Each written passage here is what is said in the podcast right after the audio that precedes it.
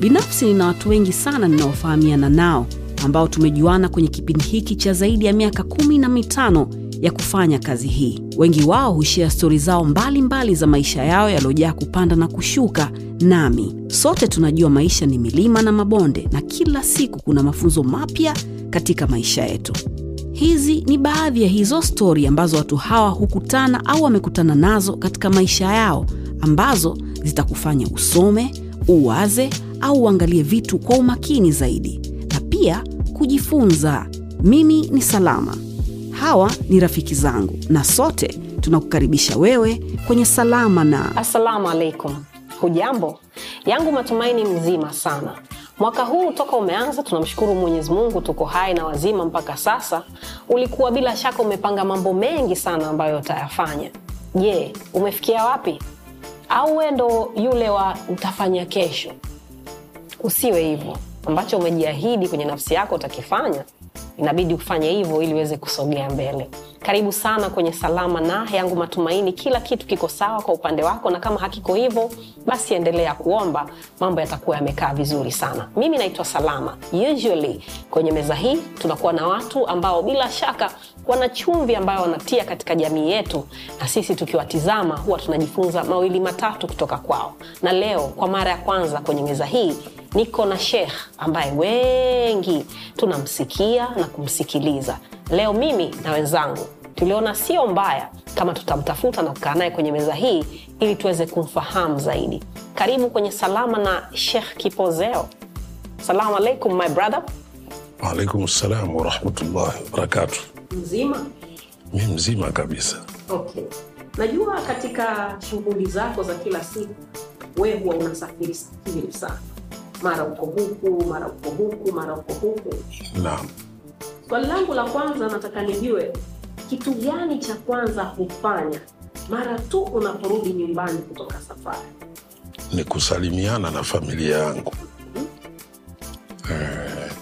Shekhe, unadhani kwa maisha tunayoishi sasa hivi, maisha ya utandawazi, uh, unadhani kwa, kwa kuwa kwenye upande mzuri wa, wa mahusiano ni vyema tukashare password zetu za simu za kompyuta na watu ambao tuko nao kwenye, kwenye maisha? Mm. Kwa uaminifu naweza mkashea, lakini pia itakuwa kutakuwa na mushkili ndani yake, kwa sababu kuna kitu kinaitwa dhanna, yani dhana. Eh, mtu anaweza kudhania kitu. Unajua, mwanadamu anapenda sana kuona, yaani kwa kusikia tu inakuwa ngumu sana. yani ukimwambia kwamba huyo alopiga simu ni fulani, yeye atataka hakiki. Eh, kwa hiyo hapo ndo panaanza panaanza changamoto. Kwa hiyo ni vizuri zaidi eh, kutoshea password. Okay. Sasa mpenzi wako mkeo anataka kuijua eh, kwa sababu sisi binadamu hamna kitu, pengine umedondoka pap na kuna ndugu jamaa pengine anataka kuwapigia au kuna maswala ya kifedha na vitu kama hivyo, inabidi amalizane nayo, na kwa kumalizana nayo inabidi ajue vitu vyako. Hauhisi kwamba pengine kuna kuna umuhimu Iko hivi. Yani hata kama sisi Waislamu tumeruhusiwa kuoa wake wanne, ndo nakujibu hivyo. Sasa eh, Imamu Abu Hanifa ndo imamu mkubwa katika wale maimamu wanne, anasema ukitaka kutoa taarifa kwa mkeo kuwa unataka kuoa mke mwingine, basi ukae urefu wa mshale. Yani anakusudia nini? Anakusudia huenda yule akaghadhibika akakudhuru Eh, na sio kwamba anakudhuru hakupendi hasha wakalla hapana anakupenda kama kawaida isipokuwa anaweza kupatwa na mshtuko kwa jambo hilo maana desturi ya mwanadamu anajijua yuko yeye tu. Sasa wakiwa wanaongezeka watu wengine katika jambo hilo zito e, mshtuko unapatikana. Mm. na kwa hiyo ndo hivyo na, na akikataa kwa, kwa hapo hapo tulipoanzia ulipo, ulipo, ulipo, kwamba ni lazima mke wako umwambie kwamba unataka kumwongezea mtu mwingine lakini inabidi ukae umbali wa, wa mshale. Na akisema sitaki hata akisema hataki itabidi umbembeleze tu akubali. E, kwa sababu kama unavyo vigezo na masharti. Maana kuoa mke wa pili wa tatu mpaka wanne sio lazima. Bali imeruhusiwa kisheria. Lakini sio lazima. Kwa hiyo inabidi umbembeleze e, mpaka akubali na, na kidini lazima yeye akubali si ndio eh? mm, uzuri yeye akakubali kwa sababu ukifanya hilo jambo kwa siri itakuwa hatari baadaye bora kuweka wazi lakini upate furaha yake kwa sababu yule mke wa kwanza e, ana umuhimu wake mm. kwa hiyo ni vizuri awe na taarifa. Ajue. Tena kutoka kwako wewe mwenyewe. Sheikh, kwa mfano mimi ni mwanamke. Au sio eh? mweupe mm? Manake nimeshawahi kusikia ukiwa unazungumza kuhusu maswala ya rangi. Mweupe nimeumbika. Kichwani kwangu kuko timamu na kipato. Sawa eh? Na, na kusaidia naamini katika katika kiti changu nafanya kila jambo ambalo natakiwa nilifanye kama mke. Ikiwa ni pamoja na kukuridhisha. Itakuwa vibaya kidini kama mimi nikikwambia ah, kwa nini unataka mwingine wakati mbona mimi na, na kila kitu? Nakupa kila kitu. Itakuwa itakuwa vibaya kwangu mimi kusema hivyo na kuning'ang'ania hilo kwamba hata ukiwa unanibembeleza kwamba bwana sikiliza salama. Mimi bwana ningependa kwa kweli hakuna ubaya. Hakuna ubaya kumwambia mume wake kwamba usiongeze mke mwingine. Na ndio maana hata wazee wetu siku za nyuma ilikuwa mtu anapeleka posa kabisa alafu baadaye ana cancel. Kwa nini?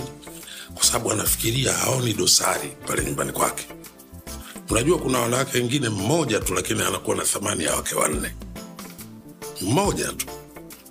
Kwa sababu kila sekta yuko vizuri. Eh, mwenyezi mungu akikujalia akimjalia mtu yani mwanaume akapata mwanamke kama huyo anastafid anataladhath yani manake anaona raha na anafaidika. E, kwa hiyo mwanamke kumwambia mumeo usioe mke mwingine. Kwa nini uoe mke mwingine wakati mii nipo. Au kuna dosari yoyote hakuna makosa kusema hivyo. Na wakati mwingine kama hoja zake zinakuwa maqul yani zinaingia akilini mwanaume anaweza kukansel posa. Okay. Na, nataka unaambie kuhusu wewe. Najua kwamba unaitwa shekh kipozeo. E, mmoja kati ya watu ambao wanasikilizwa sana. Sehemu unayoenda watu wanataka kuwepo. E, u, uwepo wako una, wa, wengi wanaupenda mi nataka nikufahamu. Najua kwamba umezaliwa kusini si ndio eh? niambie jinsi ambavyo umezaliwa na umekuwa. Umetoka kwenye familia ya aina gani? Hivi vi, ulivyo leo ni vitu vya kurithi ama mwenyewe tu ulivyozaliwa wakati unakuwa ukaamua kwenda huko ambako huko sasa hivi? Naam, kwa kweli mimi nimezaliwa Rufiji. Eh, eh, Rufiji ni wilaya katika mkoa wa Pwani, na yani hii mandhari yangu nilionayo sikuibuni mimi mwenyewe bali baba yangu mzazi ndo alinifundisha alafu kisha nikasoma kwa baba yangu mkubwa alafu baadaye ndo nikasoma sehemu zingine. Kwa hiyo e, tuseme nimerithi. Nimerithishwa e, kama nabiullahi e, daudi na suleiman. Huyu ni, ni mtu na baba yake. Kwa hiyo nabii daudi alimrithisha suleimani utume mm, na elimu na kila kitu. Na e, mzazi, mzazi wako pia alikuwa na yeye maarufu? Alikuwa si maarufu sana lakini alikuwa ana elimu kidogo. Okay. Na e, vitu gani ambavyo alikuwa anavifanya mpaka ikakuvutia wewe? Na, na ule urithi ambao uliupata uliupata kwa sababu ulikuwa na interest au kwa sababu mmoja ilikuwa inabidi apewe hiyo mikoba? Yaani ni mapenzi tu. Mm. yaani mi nilikuwa nampenda sana baba yangu. E, mwenyezi mungu amweke mahali pema. Amin. sasa na yeye akagundua kama mi nampenda sana basi akazidisha mapenzi. Kwa hiyo nikawa na natamani kuishi kama anavyoishi yeye. Basi ndo nikafikia hivi. Okay uh, mko wangapi kwenu? Mi mama yangu kazaa watoto kumi na mbili. Mashallah. Eh, wanawake sita wanaume sita. Eh, mwenyezi mungu amrehemu huyo bibi anaitwa zaina binti yusuf. Na katika hawa watoto kumi na mbili wakafariki wawili kwa hiyo tumebaki kumi. Tuko hai. Na baba akaoa mke mwingine. Eh, akazaa naye watoto wanane. Wanaume watupu. Wakafariki wanne wakabaki wanne. Kwa hiyo tulikuwa ishirini sisi eh, baba mmoja. Mm. sasa wakawa wamefariki sita tumebaki kumi na nne. Okay. Na wote mko karibu mnajuana? Na hakuna alokuwa nje ya nchi. Mm. katika hao. Wote tuko hapa hapa tanzania. Wengine wako songea wengine wako huko huko hivi. Mm-hmm. lakini tu. Okay kuna hadithi nyingi sana za, za mtume muhammad salllahu alaihi wasallam na, na masahaba wake. Mi ningependa uniambie hadithi unaoipenda zaidi ambayo nadhani na sisi pia itatusaidia humu ndani. Hadithi niliyoipenda zaidi ni fupi tu. Yani maneno ya bwana mtume muhammad salllahu alaihi wasallam. Anasema almuslimu. Man salima almuslimun. Mwislamu wa kweli ni yule ambaye wamesalimika waislamu wengine. Min lisanihi wa yadihi kutokana na maudhi ya ulimi wake na maudhi ya mkono wake. Walmuhajiru man hajara maanaha llahu anhu. Na mtu mwenye kuhama hasa ni yule anayeyahama makatazo ya mwenyezi mungu. Hadithi imeishia hapo ni kwamba ndani yake kuna ibra kuna mazingatio makubwa. Kwanza anasema muislamu wa kweli. Ina maana kuna waislamu wengine wa uongo. Mm-hmm. wa kweli ni yule ambaye wamesalimika waislamu wengine kutokana na maudhi ya ulimi wake na mkono wake. Yani ina maana mwislamu wa kweli hatukani watu. Muislamu wa kweli habughudhi watu kwa ulimi wake wala hatoi maneno machafu. Wala hawakorofishi watu kutokana eh, kwa kutumia ulimi wake. Na mwislamu wa kweli hawezi kuwaonyesha vidole vya ujeuri watu. Nikisema watu ina maana wakristo na wale wasiokuwa waislamu eh, au mapagani watu wa kila aina. yani yani mwislamu wa kweli hawezi kuwaudhi watu. Eh, si waislamu tu peke yao. Lakini kauli ya bwana mtume muhammad salllahu alaihi wasallam eh, ina mantiki kubwa. Mwislamu wa kweli ni yule ambaye wamesalimika waislamu wengine kutokana na maudhi ya ulimi wake na mkono wake yaani ina maana usipowaudhi waislamu wenzio basi na watu wengine pia hutowaudhi kwa kutumia mkono yani huwezi kuwaibia vitu vyao kwa mkono wako wala huwezi kuwaonyesha kidole cha ujeuri eh, waislamu wenzio pamoja na wanadamu wenzio huyo ndo mwislamu wa kweli. Hii nimeipenda sana. Mm. okay. Nataka nianzie hapo hapo sasa. Sijui kwa nini yani ume, umeisema hiyo lakini nadhani ni mipango ya mwenyezi mungu. Mitandao ya kijamii ndo ndo tunakoishi huko siku hizi. Na huko shekipozeo kuna kuna wasafi eh? wale ambao wanadhani kwamba wao washamaliza wao ndo wataenda peponi wao ndo waislamu wa ukweli ambao kwa mtu kama mimi e, mimi si mwema kwao wala si, si, sio mzuri mbe, mbele ya mwenyezi mungu. Najua kwamba mafundisho yanasema tukumbushane. Eh? tuambiane kwamba huko unakoenda si sawa hivi ndo inavyotakiwa mtoto wa kike wa kiislamu afanye na mtoto wa kiume wa kiislamu afanye. Shekhe unadhani na- kwa sababu najua unasoma najua upo na najua unayasikia. Pengine hata sio ya kwenye mitandao ya kijamii.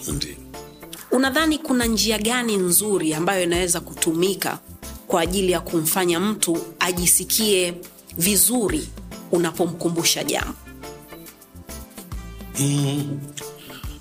Sisi tuna mwalimu wetu eh, ambaye ni bwana mtume muhammad salllahu alaihi wasallam. Yeye anasema innama buithtu muallima hakika mimi nimeletwa ni mwalimu. Yani kaletwa na mwenyezi mungu kuja kutufundisha sisi maisha. Maisha ya duniani na maisha ya baadaye. Sasa tunatakiwa tumwige yeye katika mafundisho yake. Yeye siku moja alikaa msikitini na wanafunzi wake ambao ni maswahaba. Mara akaja bedwi bedwi ni ahlulbadia ni watu wa majangwani kule urabuni mm. yani tuseme washamba wa kiarabu. Mm. akaja eh, akaamua tu kujisaidia msikitini. Kaamua tu akawa anajisaidia. Sasa baadhi ya masahaba wa mtume salllahu alaihi wasallam eh, wakapatwa na hasira wakataka kumdhuru yule. Mtume aliwazuia aliwaambia hapana msimdhuru. Kulikuwa na maana mbili. Maana ya kwanza kwanza msimstue. Anaweza kuuzuia ule mkojo ghafla akadhurika. Maana ya pili kwamba mkimwacha tu ajisaidie mwanzo mpaka mwisho alafu baadaye mtasafisha vizuri ule msikiti. Maana mtasafisha pale pale tu penye ile mm. ile najisi au ule uchafu. Lakini mkimkimbiza au mkimtisha atakuwa anajisaidia huku anatembea. Kwa hiyo mtasafisha msikiti mzima. Akawaambia mwacheni mpaka amalize haja yake alafu baadaye ndo e, tutajua kwa nini kafanya hivi na hivi. Hmm. e, unaona hikma yake ilivyokuwa kubwa huyu mtu bwana mtume muhammad salllahu alaihi wasallam. Si hiyo tu kuna mwingine bedwi alikuja akawa ananoa panga lake. Basi sayiduna umar bni lkhatabi akamkuta. Huyu ni sahaba wa eh, mkubwa. Yani baada ya abubakri sidiq ndo anakuja yeye. Akamwona yule bedwi ananoa panga. Akamuuliza we bedwi unanoa panga kwa sababu gani? Akasema nia yangu kwenda kukata shingo ya muhammad bni abdillah huyu unamwita nyii mtume. Hmm. akapatwa na hasira akamkamata akamfunga kamba alafu akamkokota mpaka kwa mtume. Sayiduna umar alikuwa mtu mwenye nguvu nyingi. Akamchubua chubua. Basi kafika pale mtume akastuka kumwona mtu kachubuliwa chubuliwa kukokotwa. Akamuuliza umar imekuwaje huyu mtu? Akasema muulize mwenyewe yani kwa asira alionayo. Mm. basi mtume akamuuliza yule bedui vipi wewe? Mbona umeumizwa kiasi hiki? Akasema huyu mtu wako mtu wa ajabu sana. Mimi nimemwambia nataka kuja kukuua wewe. Basi ndo akapatwa na hasira akanifanya hivi. Basi mtume salllahu alaihi wasallam akamuuliza yule bedui, vipi sasa? Unaweza kuwa mwislamu yule bwana akawatazama maswahaba alafu akasema siwezi kuwa wanastaki. basi bwana mtume muhammad salllahu alaihi wasallam akaamrishwa akaamrisha afunguliwe zile kamba. Akafunguliwa kisha akamwambia basi iwe ruksa rudi nyumbani. Maana hapa tena ile kadhia yako huwezi kuifanya. Yani huwezi kuniua. Hapa Eh, hapa huwezi labda utauliwa wewe. Kwa hiyo mi naona bora ni kuruhusu urudi nyumbani. Yule jamaa akawatazama maswahaba alafu akaondoka. Kufika mbele kidogo kama nyayo arobaini akafikiria akaona yule jamaa itakuwa ni mjumbe kweli wa mwenyezi mungu. Maana nimemwambia wazi wazi kuwa nataka kumuua. Hakukasirika. Alafu akawaamrisha watu wake wanifungulie. Tena nahisi na, na, nahisi ananionea huruma alafu akaniomba niingie katika dini yake nikamkatalia kwa jeuri. Hakukasirika akanipa ruksa niondoke kwa amani kabisa. Yule atakuwa katumwa kweli na mwenyezi mungu. Akarudi akamuuliza ewe mjumbe wa mwenyezi mungu mi nikitaka kuwa mwislamu nafanyaje? Akamwambia unasema tu maneno haya ashhadu an la ilaha illa llah wa ashhadu anna muhammadan rasulullah nakiri kwa moyo na kutamka kwa ulimi kwamba hakika ya mwenyezi mungu ni mmoja tu anayestahiki kuabudiwa. Na nakiri kwa moyo na kutamka kwa ulimi kuwa muhammadi ni mtume wa mwenyezi mungu. Unasema hivyo tu. Yule bwana akasema maswahaba wote wakafurahi. Alafu mtume salllahu alaihi wasallam akamuuliza yule mtu sasa mwanzo nilikuambia nilikutaka uwe mwislamu kwa nini ulinikatalia kwa jeuri akasema mheshimiwa sikukatalia wewe. Mi nimewakatalia hawa watu wako. Maana wamekaa hapa na mapanga yao tena wamenuna kabisa. Utadhani e, yani wao ndo wenye hiyo dini. Wakati dini ni ya mwenyezi mungu. Hawa watu wako hawa ndo walinikera mimi nikaamua kukukatalia. Nisamehe sana bwana wangu kwa jambo hili. Mm. basi mtume akafurahi akamsamehe na maswahaba wakajifunza kitu pale so hawa ambao wako kwa ajili ya kunyoshea watu mikono na, na, na kutoa maneno ambayo sio mazuri. Ni makosa. Kwa sababu gani? Mustakbal ndo ile wazungu wanaita future. Mm-hmm. mustakbal haujulikani. Wama tadiri nafsun madha taksibu ghada. Nafsi ya mtu yoyote mungu anasema haiwezi kujua kesho itachuma nini yani itachuma kheri au shari kwa hiyo hakuna hata mmoja katika sisi anayejua kesho atachuma jambo gani la kheri au la shari hmm. sasa ukimwona mtu labda kapita njia isiyokubalika yeah. siku zote mtu aliyepotea anatakiwa aelekezwe kwa upendo mm. na hivi ndivyo alivyofundisha bwana mkubwa kabisa bwana mtume muhammad salllahu alaihi wasallam alikuwa anafundisha kwa upole na, na kwa huruma ya hali ya juu. Lakini sasa wewe ukijifanya ndo ushaingia peponi kabla hujafa ukawa unawabagua watu wallahi watakuwa hawakusikilizi. Na matokeo yake utasambaza chuki katika nyoyo zao. Ni vizuri kuwaambia watu kwa lugha nzuri tu ya upole. E, hata nabii musa na nabii haruna walitumwa kwenda kwa firauni e, firauni ni mtu mmoja akatajwa ndani ya qurani kuwa ana mambo mengi mabaya. Lakini mwenyezi mungu alipomtuma nabii musa alimwambia faqula lahu qaulan layinan laallahu yatadhakaru au yakhsha. Mkimwendea mwambieni maneno ya upole maneno laini. Huenda akakumbuka au akaogopa atazama mwenyezi mungu anamwagiza mtume wake musa na mtume wake harun wakimwendea firauni wamwambie maneno mazuri. Eh, ndo ile methali ya kiswahili kwamba maneno mazuri humtoa nyoka pangoni. nyoka pangoni.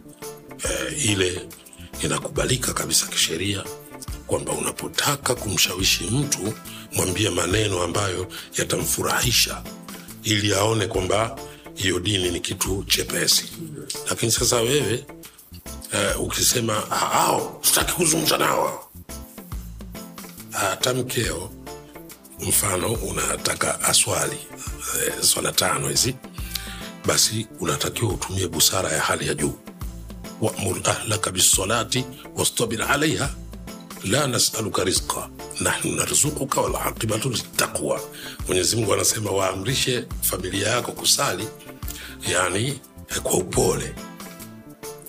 Na uwavumilie. Sio ukimwambia leo tu nataka leo saa hiyo hiyo. Tayari awe anafanya hapana hayu hivyo. Unamwambia kwa upole. Mathalan unaweza kumwambia mke wangu toka mwaka ule themanini na nne nilipokuoa e, matiti yako yalikuwaje? Haya yalikuwa yamesimama. Sasa hivi yakoje? Yameinama. Sasa yanaswali matiti. Wewe mwenyewe utaswali lini? Atafurahi kwa utani uliomfanyia lakini ndani yake kuna ujumbe mzito na ukweli. Lakini ukimwambia mi sikai makafiri watu wenye kumpinga mungu. Ha. sikai makafiri. Atakwambia sikiliza baba abedi wewe hiyo siku ya kiama ikifika ukiingia katika pepo yako ukiona mi nasogea funga mlango wa pepo yako. Yani atakujibu majibu ya karaha kama ambavyo wewe umeanzisha karaha. Kwa hiyo dini ya mwenyezi mungu ya uislamu inatakiwa watu waifikishe kwa lugha ya upole lugha ya upendo lugha ya huruma. Mm. eh, kinyume cha hivyo watakosa wafuasi. Mashallah watoto wangapi unao Shekhe? mi na watoto wanne. Wa aina gani? Watatu wanaume mwanamke mmoja. Wakubwa? Hey. wanajua wewe ni nani sasa hivi? Wanajua. wa, wa, watoto wa aina gani unavyodhani wewe? Kuna yoyote atakuwa kama wewe kama ambavyo wewe ulikuwa kwa mzee wako unavyoona? Natarajia hivyo okay. eh, natarajia hivyo. Eh, na namwomba mwenyezi mungu kila siku ajalie hivyo. Kwa mzazi kwa mfano shekh kwa mzazi ambaye anakuwa na matarajio. E, hatuzungumzii tu na maswala ya kidini lakini tunazungumzia pia el, kielimu. Kwa mfano kama mtu ni profesa anafundisha chuo kikuu cha dar es salaam. Angependa na yeye katika watoto ambao mwenyezi mungu kambariki nao mwengine pia aje awe lecturer. Polisi mkubwa wa mapolisi igp ama nani mkubwa wa upelelezi angependa na yeye watoto wake wawe, wawe hivyo. Inapotokea ikawa si hivyo na kwa, kwa mzazi ku, ku, kulazimisha unadhani ni, ni makosa kwa mzazi ku, ku, ku, kuwa, kuwafanya watoto wafanye vitu ambavyo wa, wanataka wafanye? 'cause wakati tunakuwa binafsi nimeyaona eh, mzazi anamlazimisha mtoto wake asome ili akawe injinia kama yeye. Wakati mtoto interest yake ni kupiga kinanda kama baba yake master j na master j.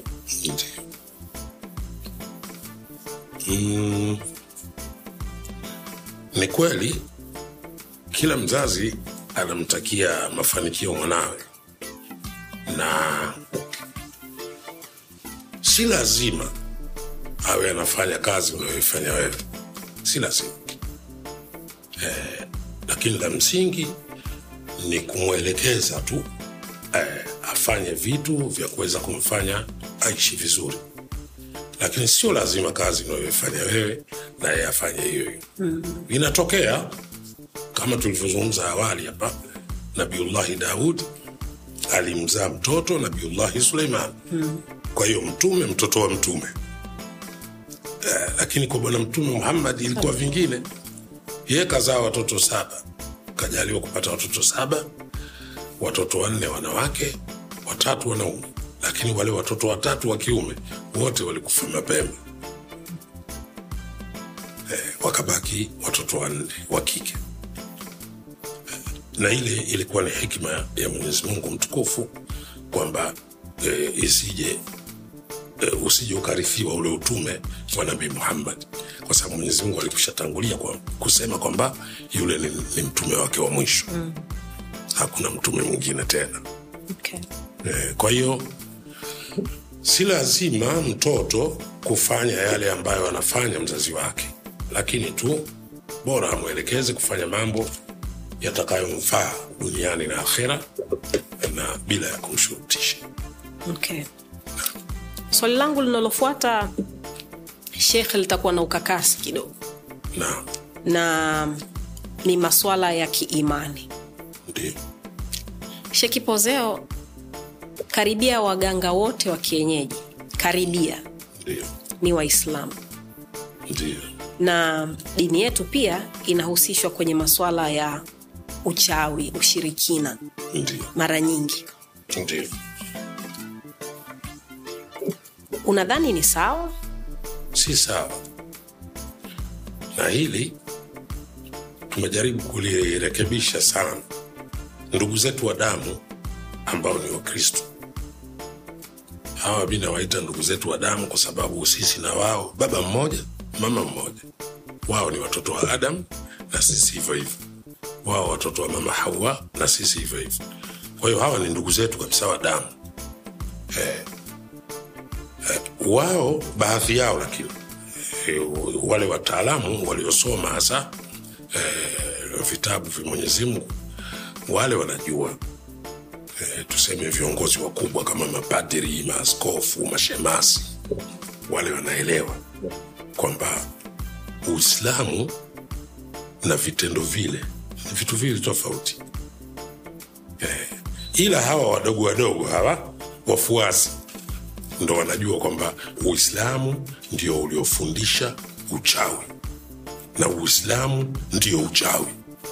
Uislamu kitu kingine na uchawi kitu kingine. Eh, ama kwa uganga unaruhusiwa. Uganga maanaake ni kumtibu mtu.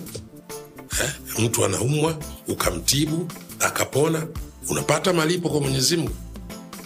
Kwa hiyo uganga haujakatazwa katika vitabu vyote vinne vya mwenyezi mungu taurati zaburi injili qurani. Lakini kilichokatazwa ni ushirikina eh, na kuwaabudia mashetani mashetani wa kijini sasa eh, ndugu zetu wa damu wengi wao wanajua kwamba kila jini ni sheitani kumbe kuna majini wengine waumini na ni wacha mungu. Eh, na anasema mwenyezi mungu katika qurani kwamba kwamba wama khalaktu ljinna walinsa illa liyabudun. Sikuwaumba majini na wanadamu isipokuwa wapate kuniabudia mimi. Eh, kwa hiyo sio kila jini ni sheitani eh, japokuwa sheitani mkubwa anatokana na majini. Huyo eh, alokataa kumsujudia adam yani kumwamkia baba yetu adam Ibilisi. Ibilisi. Huyo. ni katika majini kama qurani ilivyoeleza. Kwa hiyo e, sasa ndugu zetu wa damu wao kosa lao ni kule ku, ku, ku, kudhania kuwa kila jini ni sheitani. Sheitani hata binadamu wako mashaitani ndio maana mungu akasema alladhi yuwaswisu fi suduri nnas min aljinnati wannas shetani ni yule mwenye kutia wasiwasi katika nyoyo za watu vifuani mwao. Naye ni katika majini na watu. Shaitani manake ni mtu yoyote mwovu. Ndo shaitani ushaitani ni uovu. Eh, sasa hii tunawaambia sana ndugu zetu wanaelewa kidogo kidogo. Eh, kuna kuna tuhuma nyingi. Kwa mfano hata eh, baba yetu adam alipoingia katika janna yani pepo wanasema alitenda tendo la ndoa ndo akafukuzwa peponi kuletwa hapa duniani. Si kweli? Mwenyezi mungu anamwambia ya adam skun anta wazaujuka ljanna ewe adam kaa wewe na mkeo peponi. Sasa ukiambiwa ukae, ukae wewe na mkeo peponi wakula minha raghadan haithu shituma uh, wakula minha raghadan haithu shituma kuleni kwa nafasi chochote mnachokitaka kuleni. Wala taqraba hadhihi shajara lakini mti huu msiukaribie. Ni mti kama miti ya kawaida kama michungwa eh, eh, mitende minazi. Yani ni mti mungu aliweka kule kama sampo katika miti ya duniani. Yani ina maana ukila lazima utataka kwenda kujisaidia na peponi kitu hicho hakipo. Yani watu wana, wataishi huko. Allahu akbar kama malaika. Lakini hali yao ni ya kawaida. Lakini hawaendi kujisaidia. Na kujisaidia kwao ni kutokwa na jasho. Na jasho la mtu wa peponi tone moja likidondoka katika ardhi hii dunia nzima itanukia. Manukato ya ajabu kabisa. Yaani mungu ukafanya ufundi kutengeneza pepo. Eh. Kwa hiyo kule hakuna mambo ya kujisaidia. Ndo maana walipokula lile tunda wakajisikia wanataka kujisaidia ndo mwenyezi mungu akawatoa kule kuwaleta hapa duniani. Lakini ilikuwa ni mpango maalum e, imo katika program. Mm.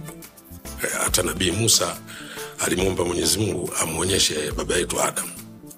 E, sio kwenye ndoto live. Kwa sababu mwenyezi mungu juu ya kila kitu ni akamleta adam. Waliposalimiana adamu alieleza kwamba mimi ndo adam mi ndo mungu kaniumba kwa mkono wake na mimi ndo mtu wa kwanza kwa, kwa eh, kusujudiwa na malaika. Sijida ya pale ni tahiya ni maamkizi. Yani kumwamkia yule kwa sababu mwenyezi mungu kamtukuza kwa elimu. Mm. eh, kwa hiyo akajieleza mimi ndo mtu wa kwanza kusujudiwa na malaika. Mimi ndo mtu wa kwanza kupewa elimu na mwenyezi mungu na mimi ndo mtu wa kwanza mungu kaniingiza peponi. Alipotaja vile tu nabii musa aka akachukia kidogo. Alipotaja pepo mm.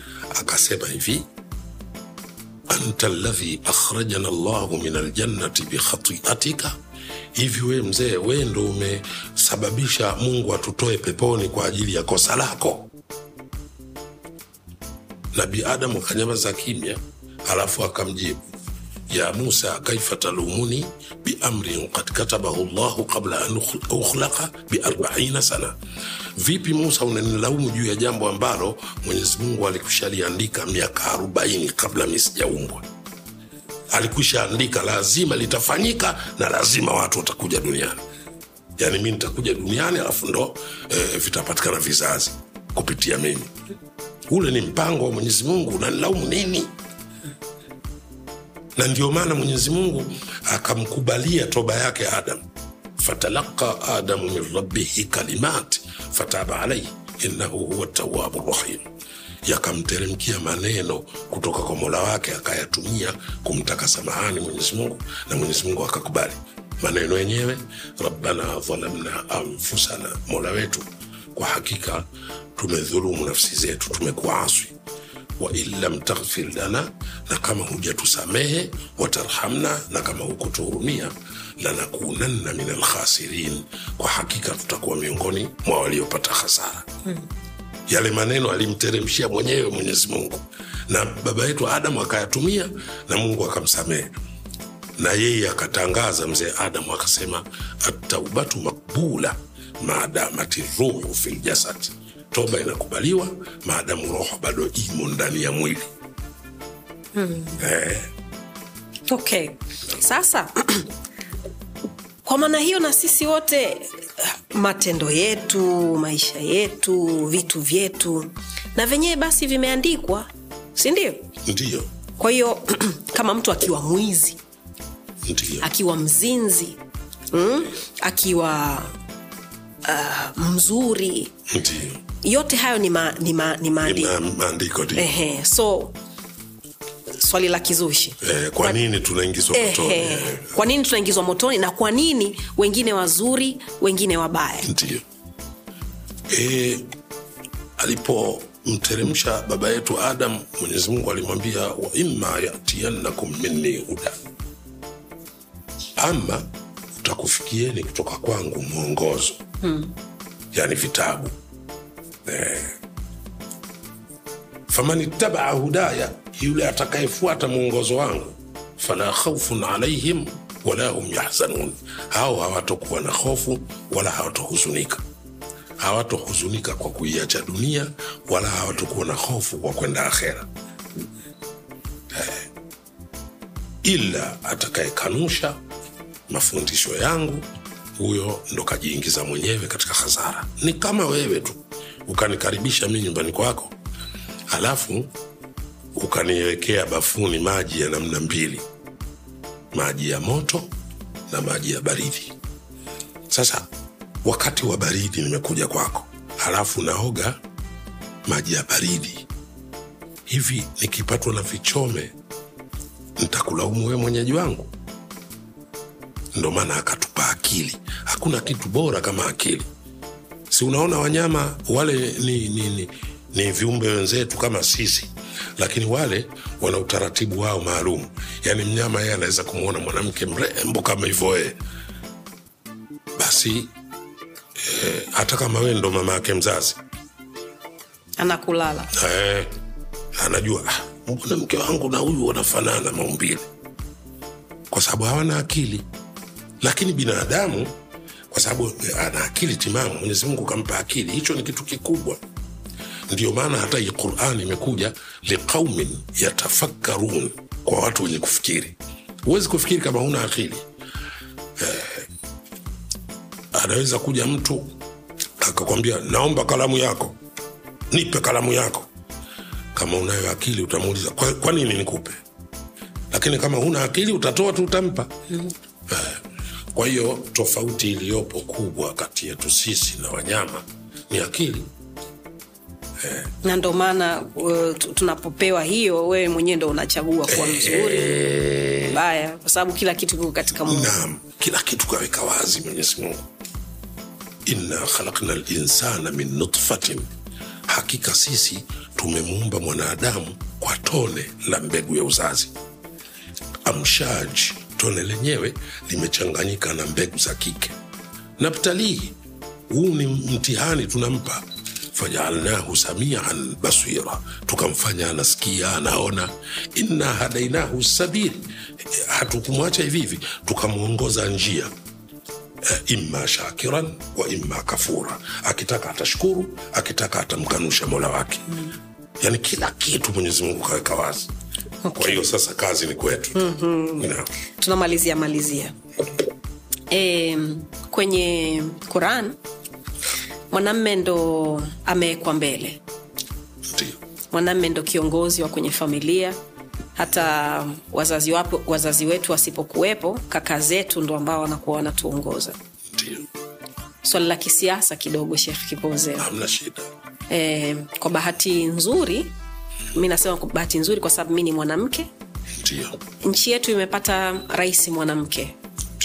Na wakati mama samia anapewa nchi kulikuwa kama kuna ukakasi kwa baadhi ya watu kwamba tutaongozwaje na mwanamke kwa sababu ya, ya hiyo. Shekh unadhani kuna kulikuwa kuna haja ya watu kuhoji? Mm, kuhoji kunafaa kwa sababu hawakuzoea wao. Toka wanapata uhuru eh, kila aki- akiapishwa anakuwa mwanaume. Mm. na uongozi hasa asili yake mwanaume. Ndio maana mitume wote wa mwenyezi mungu hakuna mtume mwanamke. Isipokuwa mawalii wapo wa kike. Mm. yani vipenzi vya mwenyezi mungu. Kama mariam binti Amrani mama yake Nabii Isa eh, alikuwa walii mkubwa wa Mwenyezi Mungu na alikuwa ananyanywa mikono, vyakula vinatoka mbinguni analetewa. Sayidu na Jibril analeta eh, kiongozi mkubwa wa malaika. Kwa hiyo eh, kutokuwa eh, si kwamba wanawake ah, hawawezi kuwa na elimu, hasha wakalla. Wanawake wanaweza kuwa na elimu kuliko wanaume na inapobidi. Inapobidi. Mwanamke anakuwa kiongozi. Mm, kabisa. Inapobidi anakuwa kiongozi. Na hakuna mshikili wowote. Eh, kwa sababu eh, mwanamke ni mtu mwanamke ni mwanadamu mwanamke ana haki zote. Isipokuwa mwanaume tukazidishiwa kidogo eh, vitu fulani fulani. Lakini mwanamke anaweza kuwa kiongozi. Hakuna mushkili wowote. Eh, hadithi hii ni ndefu sana. Siku nyingine ukipata nafasi tuje kuzungumzia mada hii tu ya mwanamke kwa nini eh, anaweza kuwa kiongozi. Niambie kidogo. Labda tu kwa muhtasari. Ndio ili ni- nichombeze ili nitake nikuite tena. Ndio. Eh, kwa muktasari tu kulikuwa wakati wa nabiullahi suleimani kulikuwa na mwanamke mmoja anaitwa malkia balkis. Huyu malkia balkis alikuwa anaishi, anaishi yemen. Mm. kule yemen kulikuwa na mji unaitwa saba in, eh, au saba. Pale yeye kwa sababu ndo malkia anatawala ile nchi alikuwa anawakonvisi watu wote kuliabudia jua. Jua jua hili. Hmm. eh, wanaacha kumwabudu mwenyezi mungu wanaabudia jua. Sasa mtume suleiman ah, aliwatumia barua wale ya kuwataka waache mara moja kuliabudia jua wamwabudu mwenyezi mungu wa haki. Basi tunaenda kwa muhtasari kwa haraka haraka. Mm. eh, barua ilipomfikia malkia balkis. Tena angalia nabiullahi suleimani alikuwa anatawala watu wadudu ndege na wanyama na majini. Yeye alikuwa mfalme mkubwa sana. Mm. eh, mungu alimkirimu kabisa. Na hata hizi e, safari ya akitaka kusafiri anamwomba mwenyezi mungu ule upepo unajizinga unakuwa kama chombo. Mm. Anapanda alafu unamrusha. Anaweza kwenda kama hizi ndege unazoziona sasa hivi.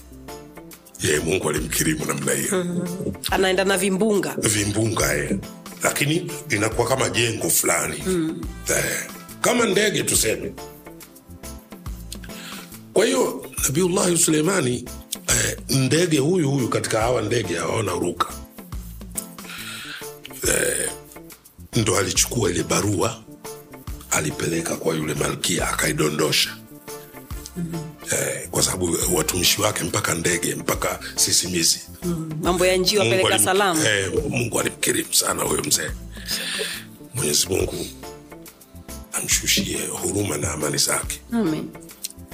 Basi alipoiokota ile barua yule malkia akaisoma. Ile barua imeandikwa hivi innahu min suleiman wa innahu bismillahi rrahmani rrahim anla talu alaya watuni muslimin. Imeishia hapo. Kwamba innahu min suleiman. Hakika ya hii barua inatoka kwa suleiman. Hmm. wa innahu na hakika yeye suleimani sio yeye bali ni bismillahi rrahmani rrahim kwa jina la mwenyezi mungu mwingi wa huruma mwenye kuhurumia alla talu alaya ujumbe unasema hivi msinifanyie jeuri. Watuni muslimin. Mnijia hali ya kuwa mshasalim amri. Mshaifuata haki. Ndo ujumbe uliishia hapo. Hmm. angalia malkia balkis aliwaita wakuu wa baraza yake. Yeye ni mfalme. Mm. ana maamuzi lakini aliitisha mkutano. Akawaambia ya ayuha lmalau inni ulqiya ilaya kitabun karim enyi wakuu wa baraza yangu kwa hakika mimi nimeletewa barua takatifu leo. Akaisoma kama ilivyoandikwa innahu min suleiman wa innahu bismillahi rrahmani rrahim. Alla talu alaya watuni muslimin. Hii barua inatutaka tuingie katika uislamu. Tusalim amri mara moja kwa mungu wa haki. Akawaambia ya ayuha lmalau aftuni fi amri. Hebu nisaidieni hoja juu ya jambo langu hili. Ma kuntu qatiatan amran hata tashhaduni mi siwezi kukata shauri juu ya jambo lolote mpaka nyinyi muwepo na nyinyi mnipe ushauri. Sasa sikiliza kauli za wanaume. Wanasema nahnu ulu quwa wa ulu basin shadid. Walamru ilaiki fandhuri madha tamurin. Sisi ni watu wenye nguvu na ni watu wenye vita vikali. Basi mama tumekuachia. Wewe fikiria tu. Ukituamrisha mapambano sasa hivi tunaenda kupambana. Sikiliza maneno ya balkis. Malkia balkis ni mwanamke lakini anasema ina lmuluka idha dakhalu qaryatan afsaduha. Hakika ya vita vikiingia katika mji vinaharibu mji. Wajaaluu aizzata ahliha adhilla na wale watu wenye heshima zao wanadhalilika vita ikiingia katika mji. Haichagui huyu mheshimiwa huyu nani? Watu wanavurugika kabisa. Kwa hiyo vita sio nzuri. Hebu e, tuangalie uta, jambo jingine. Eh. ndo maana hata wakati ule e, marekani inataka kupiga iraqi e, benjamin mkapa rais wa tanzania eh, wa awamu ya tatu. Rais benjamin william mkapa alisema neno kubwa sana sisi waislamu tulimpongeza. Alisema marekani ni kama tembo iraqi ni kama sisimizi. Kwa hiyo kwanza itumike njia ya, ki, ya kidiplomasia kabla ya, ya mapambano ya kivita. Ye hakuunga mkono vita rais benjamin mkapa nchi nyingi zikaunga mkono apigwe apigwe iraki apigwe lakini benjamin mkapa alikataa. Ile ndo busara na ni hikma. Mm. eh. kwa hiyo eh, ndo sasa na malkia balkisi ye ni mwanamke lakini kawaambia jamani vita sio sio lele mama. Vita ni kitu kikubwa tena kitu kibaya. Kinaweza kuharibu nchi. Wale watu wanaoheshimika wakawa wanyonge mara moja mali zao zinapotea na kila kitu kinaharibika. Kwa hiyo msing'ang'anie tu vita. Kwa sababu nyinyi mko washauri wa rahisi sijui nini. Hapana. Eh, mm. eh. kwa hiyo unaonaje wewe hapo? Mwanamke huyu si alikuwa bora kuliko wanaume? Naam. Eh, ndo hivyo. kwa maamuzi yake. Eh, kuna mambo mengi. eh, takutafuta siku nyingine shekh kipoze. nataka tu, tumalizie sasa. Manake nishaambiwa tumebakisha kama dakika nne tano. Um, kwa jinsi maisha yanavyokwenda siku hizi. Ndio. Eh, mabadiliko ya tabia nchi mabadiliko ya sisi kama binadamu. Ndiyo. kuna msemo huko mtaani kwamba kutokana na vitendo ambavyo vina, vinaendelea kwamba huu ndo mwisho wa dunia sasa. Maana tushaona yote. Magonjwa watu manabii. Kwa, kwa, kwa hekma yako na elimu yako ambayo mwenyezi mungu amekubariki nayo shekh unadhani kuna ukweli kwenye hilo swala? Ukweli upo kiasi fulani eh, asilimia kadhaa eh, sisi ni watu wa mwisho wa dunia kweli kwa sababu hata hao watu waliokuja hiyo zamani wakati wa mtume suleimani mtu mmoja urefu wake kama ghorofa. Eh? mm. eh, sisimizi tu ukubwa wake kama mbwa mwitu. Sasa ilo jitu likoje? Na anamwona kama tunavyowaona sisi hawa kwetu. Ina maana sisi ni vijitu vidogo vidogo sana vya mwisho wa dunia hiyo ni kweli kabisa. Eh, lakini eh, eh, hatujui siku gani mwenyezi mungu atamaliza dunia lakini sisi tutakufa na watu wengine watakufa yani tuliowazaa na watu wengine watakufa waliowazaa tuliowazaa sisi na kiama bado. Kwa sababu kuna mambo mengi hayajatokea makubwa makubwa. Mm. mfano eh, leo uh, akina mama akina dada wadogo wadogo eh, na watu wazima wakati mwingine wanauza. Naona mm. hizi ni dalili za mwisho wa dunia na mtume alikushazisema lakini zamani pia walikuwepo ambao walikuwa wanauza shekh ndio ndiyo lakini kuuza hadharani. Mtu anatakiwa awe na ufahamu wa kiasi gani ili aweze kuhifadhi yote kama ambayo wewe umeyahifadhi na zaidi. Kwa sababu nikikuuliza kitu unanitolea na aya na hadithi na mifano. Yani vitu vyote vimejipanga. Tunatakiwa tuwe na akili kiasi gani ili tuweze kuwa hivyo kama ambavyo uko wewe? Hivi ni mwenyezi mungu tu yani kila mwanadamu mwenyezi mungu kamuumba yuko hivyo. Eh, isipokuwa kuna wale walimu wetu walikuwa wanatufundisha eh, mazoezi zamani. Mazoezi ya viungo. Basi walituambia kila binadamu ana nguvu lakini ile nguvu inakuwa imejificha. Kwa hiyo ukitaka kuifua na kuidhihirisha fanya mazoezi.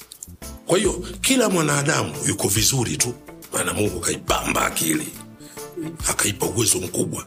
Binadamu anaweza kuhifadhi vitabu hata elfu moja lakini kuna vitu viwili. E, kupenda na kutaka. Akiwa anataka na anapenda atajua tu. Atakuwa kama hivi au kuliko hivi. E, ni kupenda tu kitu. Okay. basi mwenyezi mungu lazima atakupa taufiki yani atakuwezesha eh, jambo lolote tu ukilipenda kweli utafanikiwa. Eh, unapenda mpira? Eh, zamani nilikuwa napenda. Yanga? Hapana mi simba. Okay. bongo fleva mm, sometime nasikiliza lakini eh, mimi mara nyingi sana kutokana na napenda sana dini yangu ah, basi huwa napenda kusikiliza kitabu cha mwenyezi mungu tu. Okay. qurani kaswida hizi za kumsifu mtume na nini. Eh, basi okay. shekh mi nashukuru sana. Asante sana kwa kuja.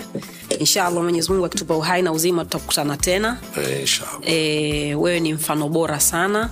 E, kwa sababu unafanya vitu viwe laini na kwa kizazi chetu hiki kinapenda vitu vilaini.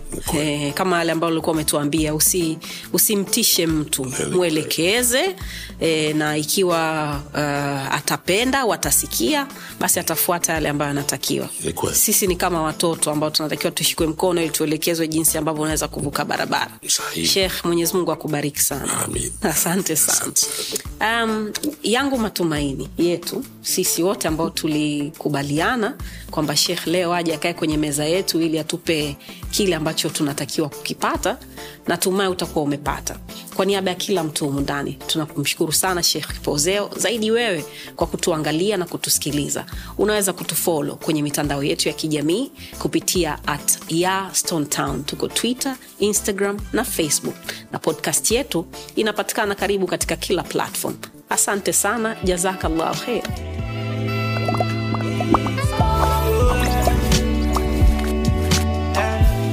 Vipo vya lawama sio shida, vipo vya kupoteza sio muda. Wenuka na ukimbize ndoto ah, ah, ah. Kupatia ina maana hukosei, kiburi kinafanya tujongei, tunaamka wapya kila day yeah, yeah, yeah, yeah. Slow ila kufika unawahi, chozi na mfuta na cry, tukipenda na Mungu anafurahi yeah. yeah. Mimi sihitaji kucomplain, sihitaji kucomplain, Mungu ana bless is okay.